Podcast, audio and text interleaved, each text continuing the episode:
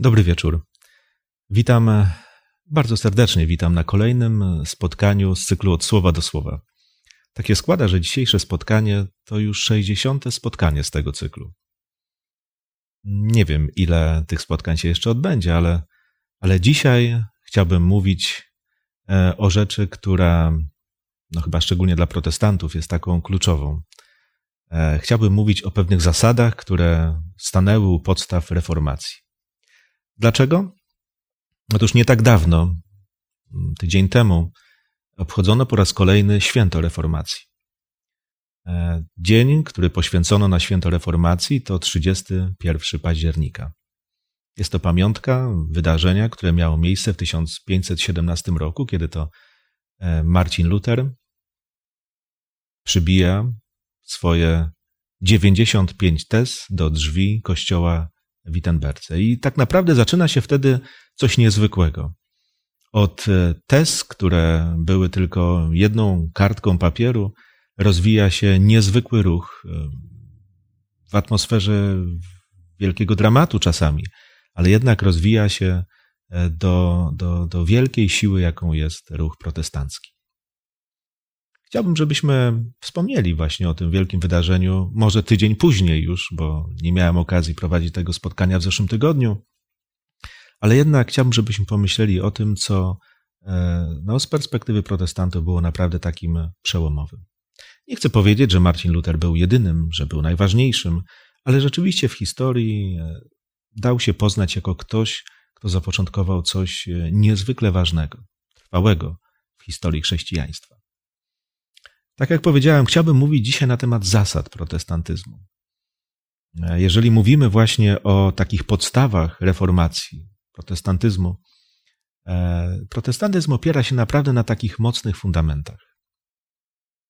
Marcin Luther na przykład wyznawał zasadę sola scriptura. O czym mówił? Tylko Biblia.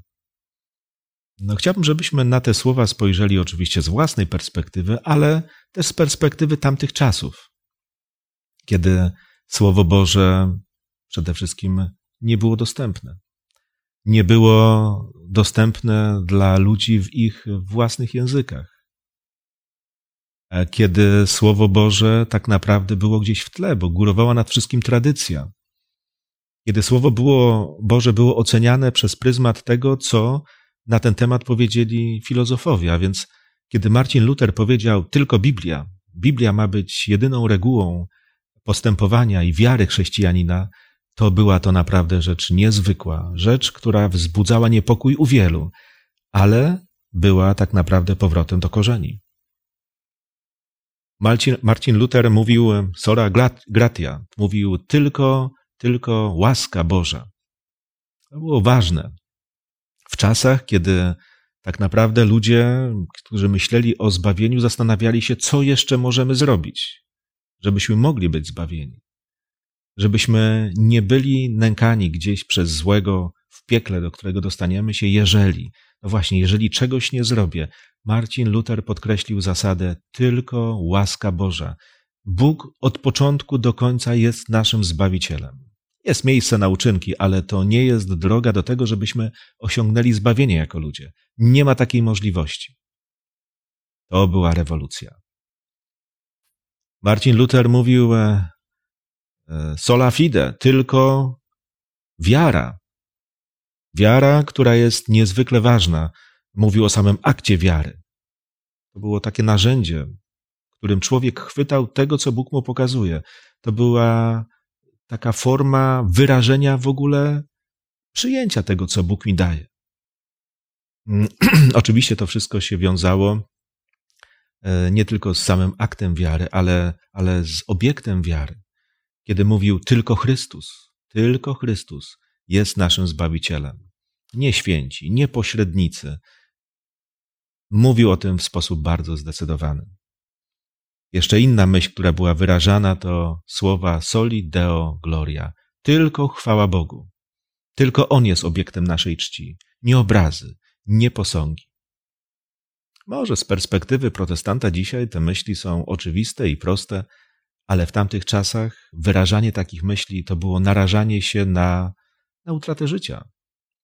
To nie było łatwe, żeby głosić takie poglądy z ambon na rynkach, żeby o takich rzeczach pisać, publikować je, bo już takie możliwości wtedy technika stwarzała.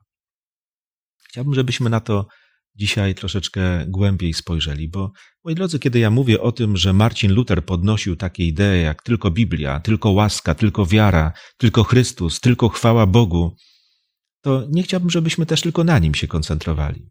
Chociaż chciałbym upamiętnić ten wielki dzień. Oczywiście chcę to robić. Gdybyśmy sięgali wstecz, to byśmy zauważyli bardzo wyraźnie, że wielu innych, którzy też są przez nas postrzegani jako reformatorzy, czy Jan Wycliffe, czy gdybyśmy mówili o Waldensach, o wielu ludziach, wszyscy w zasadzie zauważali, że to jest droga, którą później tak jasno i wyraźnie wyraził Marcin Luther. Ale moi drodzy, myślę, że kiedy mówimy o reformacji, to nie jest powrót do poglądów Marcina Lutra, do Jana Wycliffe'a, do Piotra Waldo.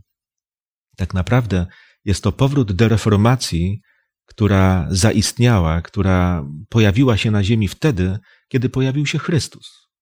To On był wielkim reformatorem. To On pomógł ludziom spojrzeć na Boga w takim prawdziwym świetle. A później Jego uczniowie, apostołowie, spisujący Nowy Testament, pokazują, co tak naprawdę jest drogą do Boga i jaka jest droga do zbawienia. I rzeczywiście mamy wiele wypowiedzi z Nowego Testamentu, zresztą nie tylko z Nowego, ale szczególnie na nim się dzisiaj chcę skoncentrować. Wypowiedzi, które mówią o tym, że, no właśnie, tylko Biblia. Nie chcę powiedzieć, że chrześcijanie czytają przez całe życie tylko jedną księgę, ale, ale kiedy mówimy o tym, w co wierzyć, jak żyć, to Biblii pominąć nie można. Ona jest ponad wszystkim. Apostoł Paweł w pierwszym liście do Tymoteusza, w trzecim rozdziale i od wiersza 15, no mówi do swojego przyjaciela, a ponieważ od dzieciństwa znasz Pisma Święte. Zobaczcie, jakie niezwykłe. Od dzieciństwa. W czasach Marcina Lutra mówienie od dzieciństwa znasz Pisma Święte było niezrozumiałe. To było dostępne tylko dla ludzi uczonych, teologów, duchownych. Trzeba było znać język łacinę po prostu, żeby można było sięgnąć do tej świętej księgi. Apostoł Paweł mówi do Tymoteusza, ty od dzieciństwa znasz Pisma Święte. Tak się szczęśliwie złożyło, że miał wierzącą mamę, wierzącą babcię, a te, prowadząc go do Boga, oczywiście robiły to nawiązując ściśle do Bożego Słowa. Ale apostoł Paweł idzie dalej w swoich myślach i mówi: Całe pismo przez Boga jest natchnione. Święta rzecz. Pożyteczne jest do nauki, do wykrywania błędów, do poprawy, do wychowania w sprawiedliwości, aby człowiek Boży był doskonały i do wszelkiego dobrego dzieła przygotowany. Taką wartość apostoł Paweł widzi w Piśmie Świętym. Nie tylko on. Pan Jezus, który chodzi wśród współczesnych mu ludzi i zwraca uwagę e, w pewnej rozmowie z sadyceuszami na Słowo Boże, to używa takiego argumentu, mówiąc do nich: błądzicie, nie znając pisma ani mocy Bożej. Jeżeli człowiek nie zna Pisma Świętego, nie doświadcza mocy Bożej, to jest skazane na błądzenie. Pan Jezus, kiedy modlił się, a nawiązuje tutaj do tej modlitwy, którą nazywamy arcykapłańską modlitwą Jezusa Chrystusa. Jest to siedemnasty rozdział Ewangelii według świętego Jana. Jezus modli się za apostołów, modli się za tych, którzy uwierzą przez ich zwiastowania, więc tak naprawdę modli się za wszystkich ludzi, którzy zostaną kiedyś chrześcijanami i modli się między innymi tak, mówiąc w wersecie 17: Poświęć ich w prawdzie Twojej. Słowo Twoje jest prawdą. Zobaczcie, jakie to dziwne, że ludzie to, co Jezus nazwał prawdą, zastąpili czymś innym. Tradycją, Nie tylko. Proszę zwrócić uwagę na to, przed czym przestrzega apostoł Paweł, a mam przed sobą otwarty drugi list do Tymoteusza. W czwartym rozdziale i wersecie drugim apostoł Paweł zaczyna od słów, które dla mnie są naprawdę takim, takim mottem mojego życia, mojej służby, gdzie jest powiedziane głoś słowo. Powie, można głosić co innego jako chrześcijanie? Możemy robić coś innego? Możemy, możemy. I niestety e, sumienie chrześcijan nie zawsze jest w tym względzie czyste. Wtedy, kiedy dopiero co wybrzmiały słowa Jezusa Chrystusa w modlitwie, w modlitwie, którą zanosi do Boga przed swoją śmiercią, mówi: Poświęć ich w prawdzie Twojej. Słowo Twoje jest prawdą. Teraz apostoł przypomina: głoś słowo. Nieco dalej tłumaczy, dlaczego jest to takie ważne. Albowiem przyjdzie czas, że zdrowej nauki nie ścierpią, ale według swoich upodobań nazbierają sobie nauczycieli, rządni tego, co ucho łechce. I odwrócą ucho od prawdy, a zwrócą się ku baśniom. Czy to możliwe? Możliwe. Tu jest powiedziane coś niezwykłego. Zdrowej nauki nie ścierpią. To znaczy, kiedy będzie słuchać, ktoś będzie mówił o tym, co jest naprawdę słowem Boga, to ludzie nie będą mogli tego słuchać, będą zniecierpliwieni, będą być może chrząkali pod nosem, inaczej będą wyrażali swoje niezadowolenie, nie będą słuchali. A czego będą chcieli słuchać? No, no tego, co ucho chce. Są takie różne historie, historyjki, które można opowiadać. To wszystko może gdzieś obracać się nawet w atmosferze chrześcijaństwa, może gdzieś to nawet nawiązywać po części do Bożego Słowa. Od takie takie lekkie, przyjemne, takie trochę czasami śmieszne, zabawne, sensacyjne. E, e, mamy różne upodobania. Apostoł Paweł mówi: To, co jest najlepszą radą dla młodego przyjaciela, misjonarza, ty głoś słowo. To nic, że nie ścierpią tego. Ty głoś słowo. Dziwne. Na różne sposoby można od tego słowa się odwracać. E, Pan Jezus, rozmawiając kiedyś z ludźmi, którzy go słuchali, powiedział: Badacie pisma, bo sądzicie, że macie w nich żywot wieczny. Jest to piąty rozdział Ewangelii według świętego Jana, werset 39. A więc badacie pisma, bo sądzicie, że w nich macie żywot wieczny, ale dodaje, ale one składają świadectwo o mnie. No to dobrze. Czym jest problem? Nieco dalej zaraz Pan Jezus mówi, ale do mnie przyjść nie chcecie, aby mieć żywot. Można słuchać słowa. Można słuchać i mieć swoje plany. Pan Jezus mówi, można rozmijać się z tym, co jest w tym słowie najważniejsze. Można rozwijać, rozmijać się z tym, co jest moją potrzebą. Więc po co czytanie takiego słowa? Żeby sobie porozmawiać, żeby zadawać pytania, żeby dyskutować, żeby no właśnie, czego szukam? Tego, co jest potrzebne dla mnie, drogi do Boga, do zbawienia, do tego, żebym mógł prowadzić właściwe życie, czy, czy pewnych zamienników, które dobrze wypełnią czas? O tak. Tylko czy będą drogą prawdy, o której mówi Pan Jezus? Nieco dalej w tym piątym rozdziale Pan Jezus rozmawiając z tymi samymi ludźmi mówi, Gdybyście wierzyli Mojżeszowi, i mnie byście uwierzyli. O mnie bowiem on napisał. A jeżeli nie wierzycie Jego słowom, jeżeli nie wierzycie Jego, jakże uwierzycie moim słowom? Właśnie. Jest problem.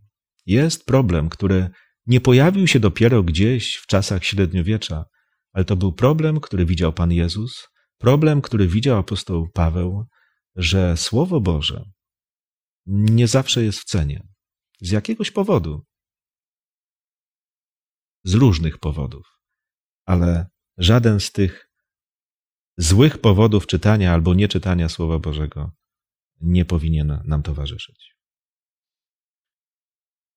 Ale inne ważne myśli, o których wspomniałem, związane z reformacją, to myśl, którą znajdujemy też w Słowie Bożym, Tylko łaska.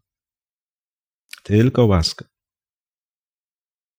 Apostoł Paweł w liście do Efezjan w drugim rozdziale, w wersecie ósmym, dziewiątym mówi, że albowiem łaską zbawieni jesteście. I to nie z was. Boży to dar, nie z uczynków, aby ktoś się nie chlubił. Proste. To, co otrzymujemy od Boga, dostajemy za darmo. Z Bożej miłości. Darmowe jest to dla nas, natomiast niebo płaci za to niezwykłą cenę. Przecież myślimy, przecież myślimy w tym kontekście nawet o śmierci Pana Jezusa, który sprawia, żebyśmy mogli być zbawieni, a więc za to jest zapłacona ogromna cena, ale nie przez nas. Nie przez nas. Apostoł Paweł w liście do Rzymian w trzecim rozdziale mówi: Wszyscy zgrzeszyli, brak im chwały Bożej, ale dodaje zaraz, i są usprawiedliwieni darmo, z łaski, przez odkupienie w Chrystusie Jezusie. To jest prawda o nas, ludziach potrzebujących zbawienia i o Bogu, który to zbawienie nam daje za darmo. Kiedy apostoł Paweł myśli o sobie, o służbie, którą wykonuje, służbie pełnego, pełnej poświęcenia, to mówi, a czytamy o tym w piętnastym rozdziale pierwszego listu do Koryntian, wersecie dziesiątym, albowiem z łaski Bożej jestem tym, czym jestem. Z łaski Bożej jestem tym, czym jestem. Pisząc list do Tytusa mówi, albowiem okazała się łaska Boża zbawienna dla wszystkich ludzi. Moi drodzy, nie chodzi o mnożenie tekstów Pisma Świętego, ale Bóg wielokrotnie pokazuje, co jest istotą naszej relacji z Bogiem. Po prostu przyjmij dar od Pana Boga. Niezwykle ważne. W końcu mamy myśl, tylko wiara. Jest to sposób na to, żeby przyjąć ratunek od Pana Boga. W dziejach apostolskich, w dziewiątym, w ósmym rozdziale, mamy taką historię, jak to Filip, prowadzony przez Pana Boga, spotyka się z pewnym dworzaninem królowej Etiopii. Spotykają się. Filip głosi mu Słowo Boże, opowiada o Chrystusie. E, I rodzi się w umyśle tego dworzanina etiopskiego pewna myśl, pewne pragnienie. Pyta, cóż stoi na przeszkodzie, abym został ochrzczony? Przypominacie sobie, jaka pada odpowiedź? Filip jego pyta, mówi, jeżeli wierzysz z całego serca, możesz. On odpowiada bardzo szybko, tak, wierzę. Ale wiecie, to nie jest kwestia tylko, mówię, samego aktu wiary, że ja wierzę, że mam jakieś takie głębokie przekonanie do czegoś. On mówi, ja wierzę, że Jezus Chrystus jest Synem Bożym. On wierzy w Zbawiciela, więc nie tylko mówimy tutaj o samym akcie wiary, ale o przedmiocie naszej wiary. Nie chodzi o to, żeby czegoś bardzo chcieć. Nie chodzi o to, żeby mieć do czegoś niezwykle silne przekonanie, ale chodzi o to, żeby nasze nadzieje były umiejscowione w Jezusie Chrystusie. O taką wiarę chodzi. Wiara. Wiara to jest to, czego oczekuje od nas niebo, bo jest to wyraz takiego zaufania, jakie pokładamy w naszym Zbawicielu. W dziewiątym rozdziale Ewangelii według świętego Mateusza mamy opisaną historię uzdrowienia dwóch ślepych. Historia zaczyna się od 27 wiersza, ale 28 mówi: A gdy wszedł do domu, przyszli do niego ślepi i rzekł im Jezus: Czy wierzycie, że mogę to uczynić? Rzekli mu: Tak, panie. Wtedy dotknął ich oczu, mówiąc: Według wiary waszej niech się wam stanie. Tu jest przykład tego, o czym mówiłem. Czy wierzycie, że mogę to uczynić? Czy wierzycie we mnie, mówi Pan Jezus, że ja mogę to uczynić? Tam wszystko było na swoim miejscu, stało się według ich wiary. Wiedzieli, że Jezus jest ich ratunkiem i On ich uratował. I ta myśl jest taką zasadniczą, która ciągle pojawia się w Słowie Bożym. Kiedy apostoł Paweł pisze list do Rzymian, a mówi tam dużo na temat łaski Bożej. Mówi dużo na temat wiary, która jest taką ręką, po którą sięgamy po rzeczy wielkie, święte, przygotowane przez Pana Boga. I tutaj już w pierwszym rozdziale, w wersecie 17 apostoł mówi, bo usprawiedliwienie Boże w niej bywa objawione. Wcześniej mówił o Ewangelii. Z wiary w wiarę, jak napisano, a sprawiedliwy z wiary żyć będzie. Nie ma innej drogi. Nie ma innej drogi, jak droga wiary, kiedy mówimy o ludziach, o chrześcijanach. Kiedy jestem przy liście do Rzymian, to może przeczytam jeszcze z trzeciego rozdziału, wiersz 22, gdzie apostoł mówi o sprawiedliwości. I to sprawiedliwość Boża przez wiarę w Jezusa Chrystusa dla wszystkich wierzących. Wszyscy. Wszyscy mamy ten sam problem.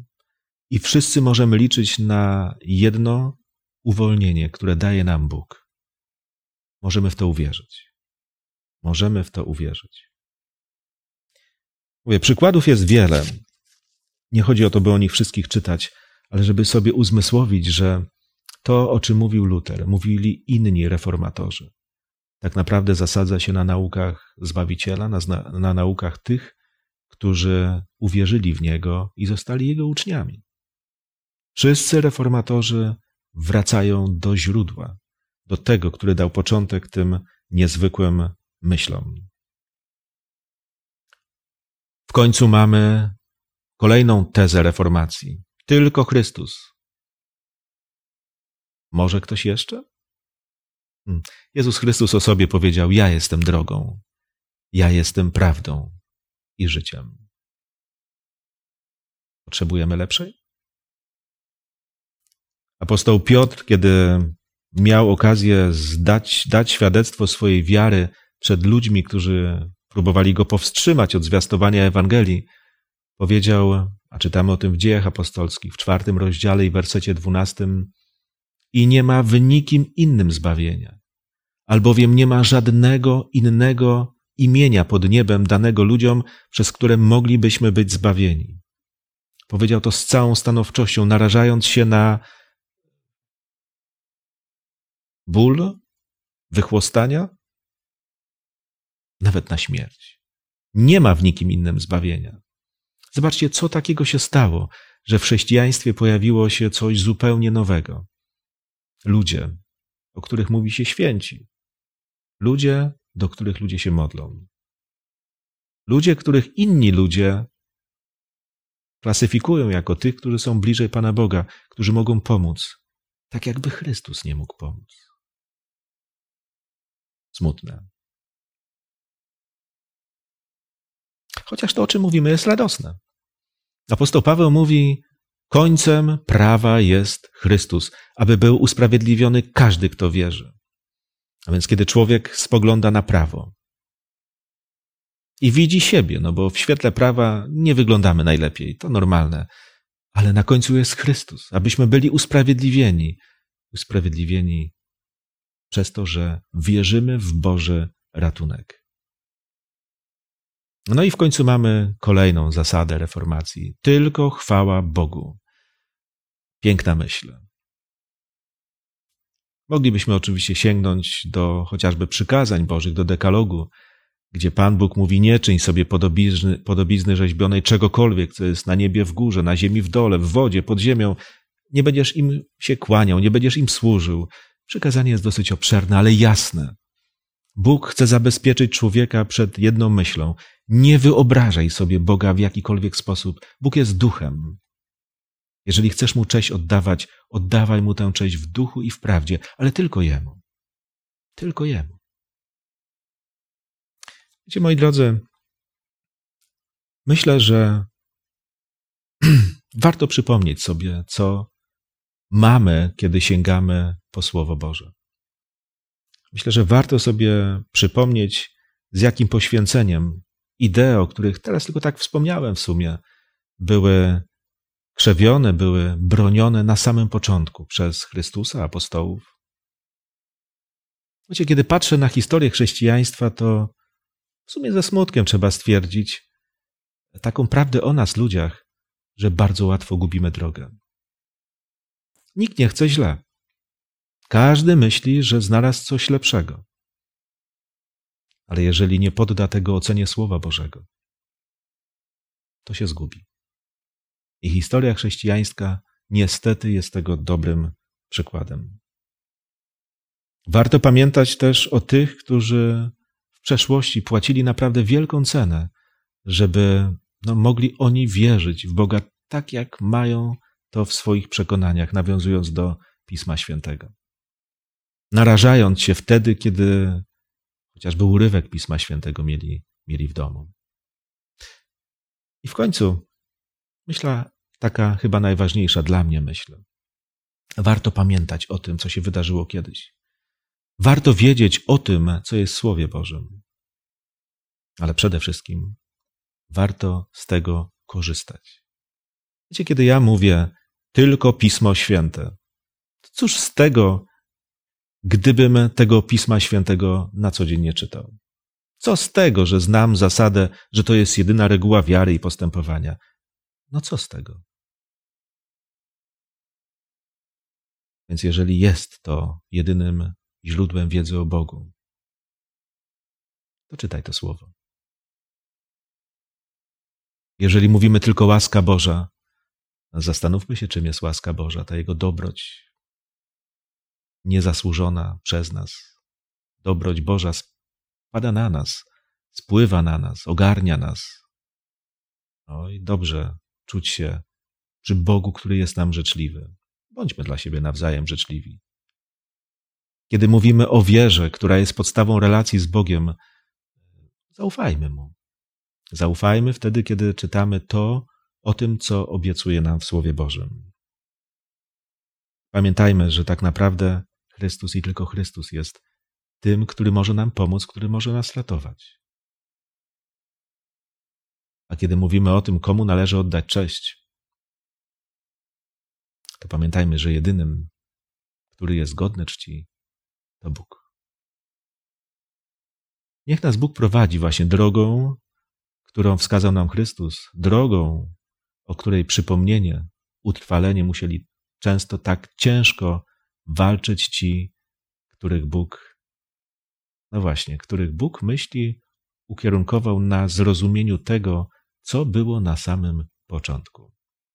Dobre rzeczy, które się cały czas sprawdzają, dobre rzeczy, do których praktykowania zachęca nas Pan Bóg i w tej chwili. Pomyślmy o tym. Korzystajmy z błogosławieństwa reformacji, jaką przyniósł na ziemię no przede wszystkim Jezus Chrystus. Amen. Wysłuchajmy teraz muzyki, a jeżeli będziecie Państwo mieli życzenie, żeby wrócić do tematu, to po tej chwili muzyki zapraszam.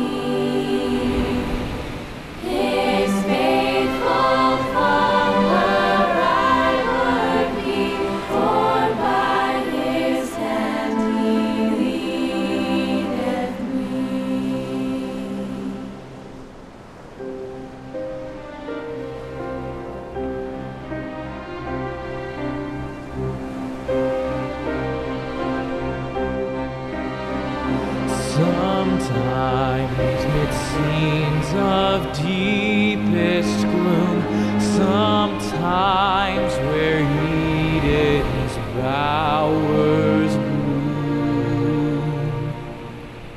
By water still or troubled sea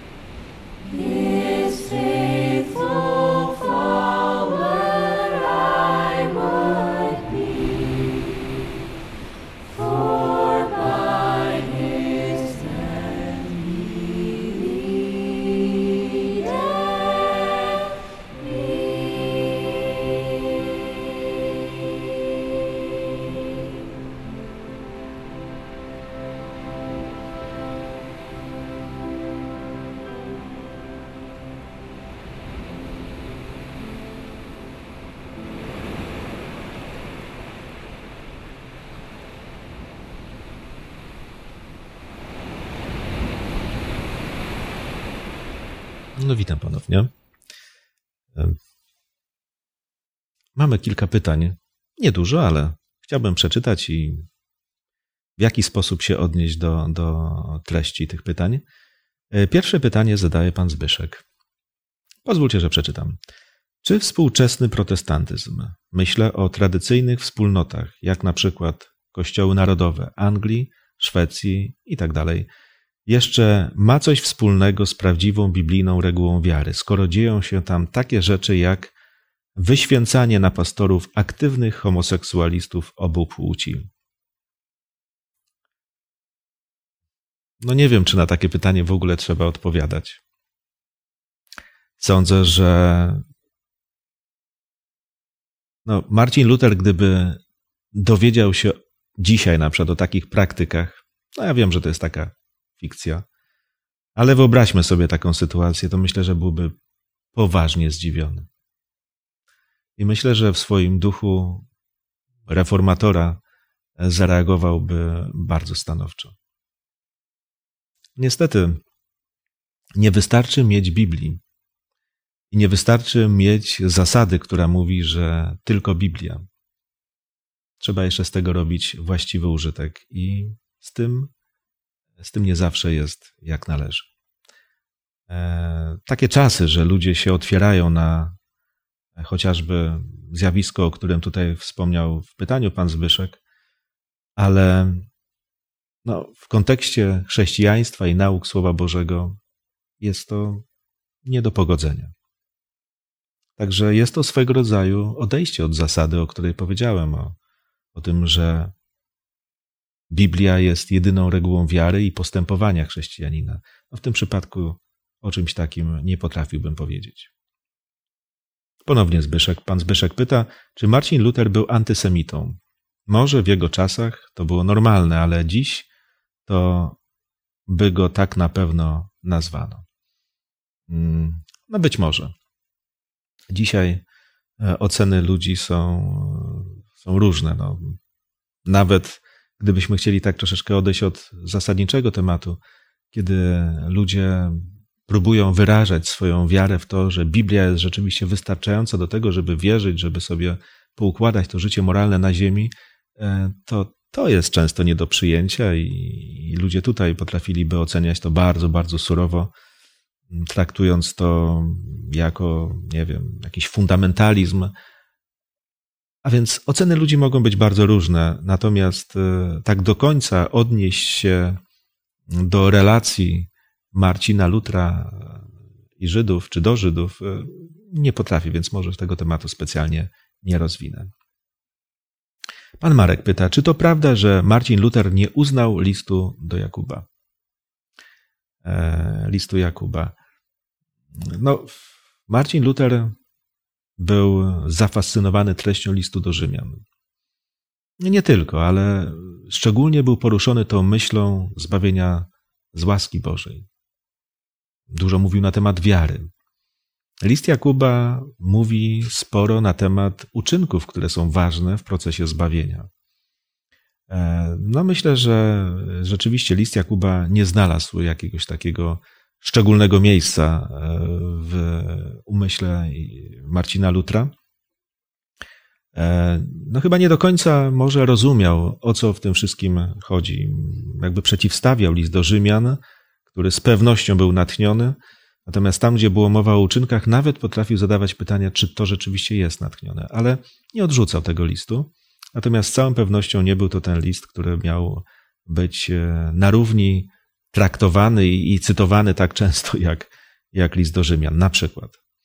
Ale e, jakby odnosząc się do samego, samego problemu, który Marcin Luther tam widział, no to jest właśnie to kładzenie, uczyn, kładzenie uwagi, nacisku na, na uczynki.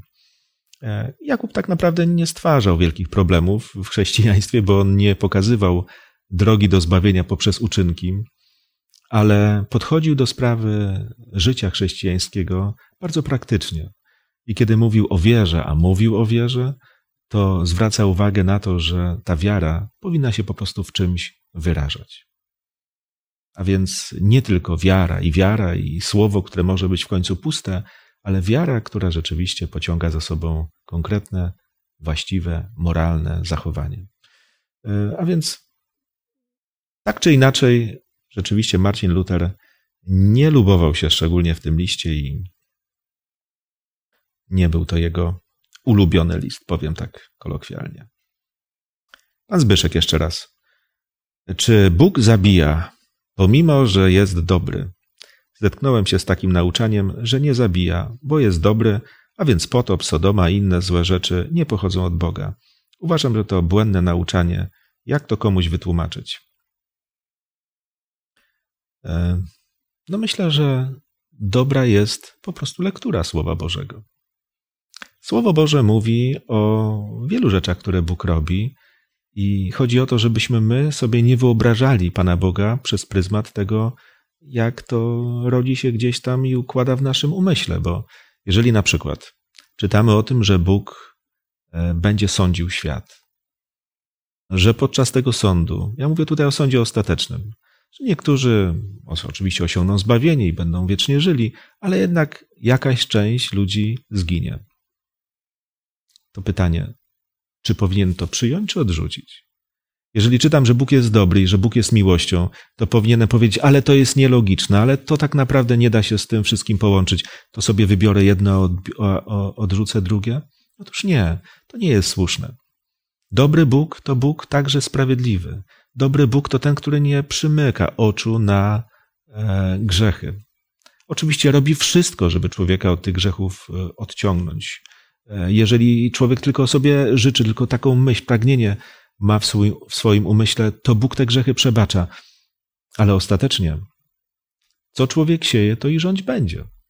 A więc Bóg, tym, co czytamy w Słowie Bożym, także przewidział sąd. Mówię o sądzie ostatecznym, ale takie sądy też po części dotykały ludzi już tutaj na ziemi. Wspomniany potop. Powiedziane Bóg zesłał potop. No, oczywiście mogę tego faktu nie zauważyć, ale jeżeli czytam Biblię, to ten fakt, to zjawisko przypisane jest Panu Bogu. I nie zmienia to faktu, że jest dobry. Bóg ratuje to, co się daje uratować. I niestety wielu tego po prostu nie chciało. Poszli drogą i posiągnęli, po, po, po, otrzymali konsekwencje drogi, którą, którą sobie obrali. Także jak to wytłumaczyć? Po prostu czytać Biblię, nie szukać na siłę ucieczki od treści, które tam są, ale przyjąć wszystko i dopiero wtedy postarać się to wszystko sobie jakoś pogodzić i zrozumieć prawdziwą naturę Pana Boga, który z pewnością, z pewnością się nie odwraca od tego, co sam zapowiedział, mówiąc o swoim sądzie. Drodzy Państwo, nie ma więcej pytań, dlatego chciałbym, żebyśmy powoli też zmierzali do końca naszego programu. Za chwilę się pomodlimy, ale zanim to uczynię, chciałbym, żebyśmy, żebyście Państwo poczuli się zaproszeni na najbliższe nabożeństwo, które e, odbędzie się w Kościele Adwentystów Dnia Siódmego tutaj w Podkowie Leśnej. Serdecznie zapraszam. No i oczywiście zapraszam na kolejny program od słowa do słowa w przyszłym tygodniu, w piątek, początek o godzinie 19. Serdecznie zapraszam. A teraz, jeżeli mogę, to proponuję, żebyśmy zakończyli to spotkanie modlitwą. Drogi Panie i Boże, chcę Cię prosić o błogosławieństwo dla nas. O to, byśmy przyjmowali dary, które nam przygotowałeś. Byśmy potrafili przyjąć Twoją dobroć. Byśmy potrafili przyjąć Twoje słowo. Byśmy zaufali Tobie byśmy chcieli Ci oddać chwałę za to, jak jesteś dobry. By to, co przyniosła reformacja, to, co dobre, naprawdę trwało i w jakiś sposób przynosiło owoc w naszym życiu. O to proszę w imieniu Pana Jezusa. Amen.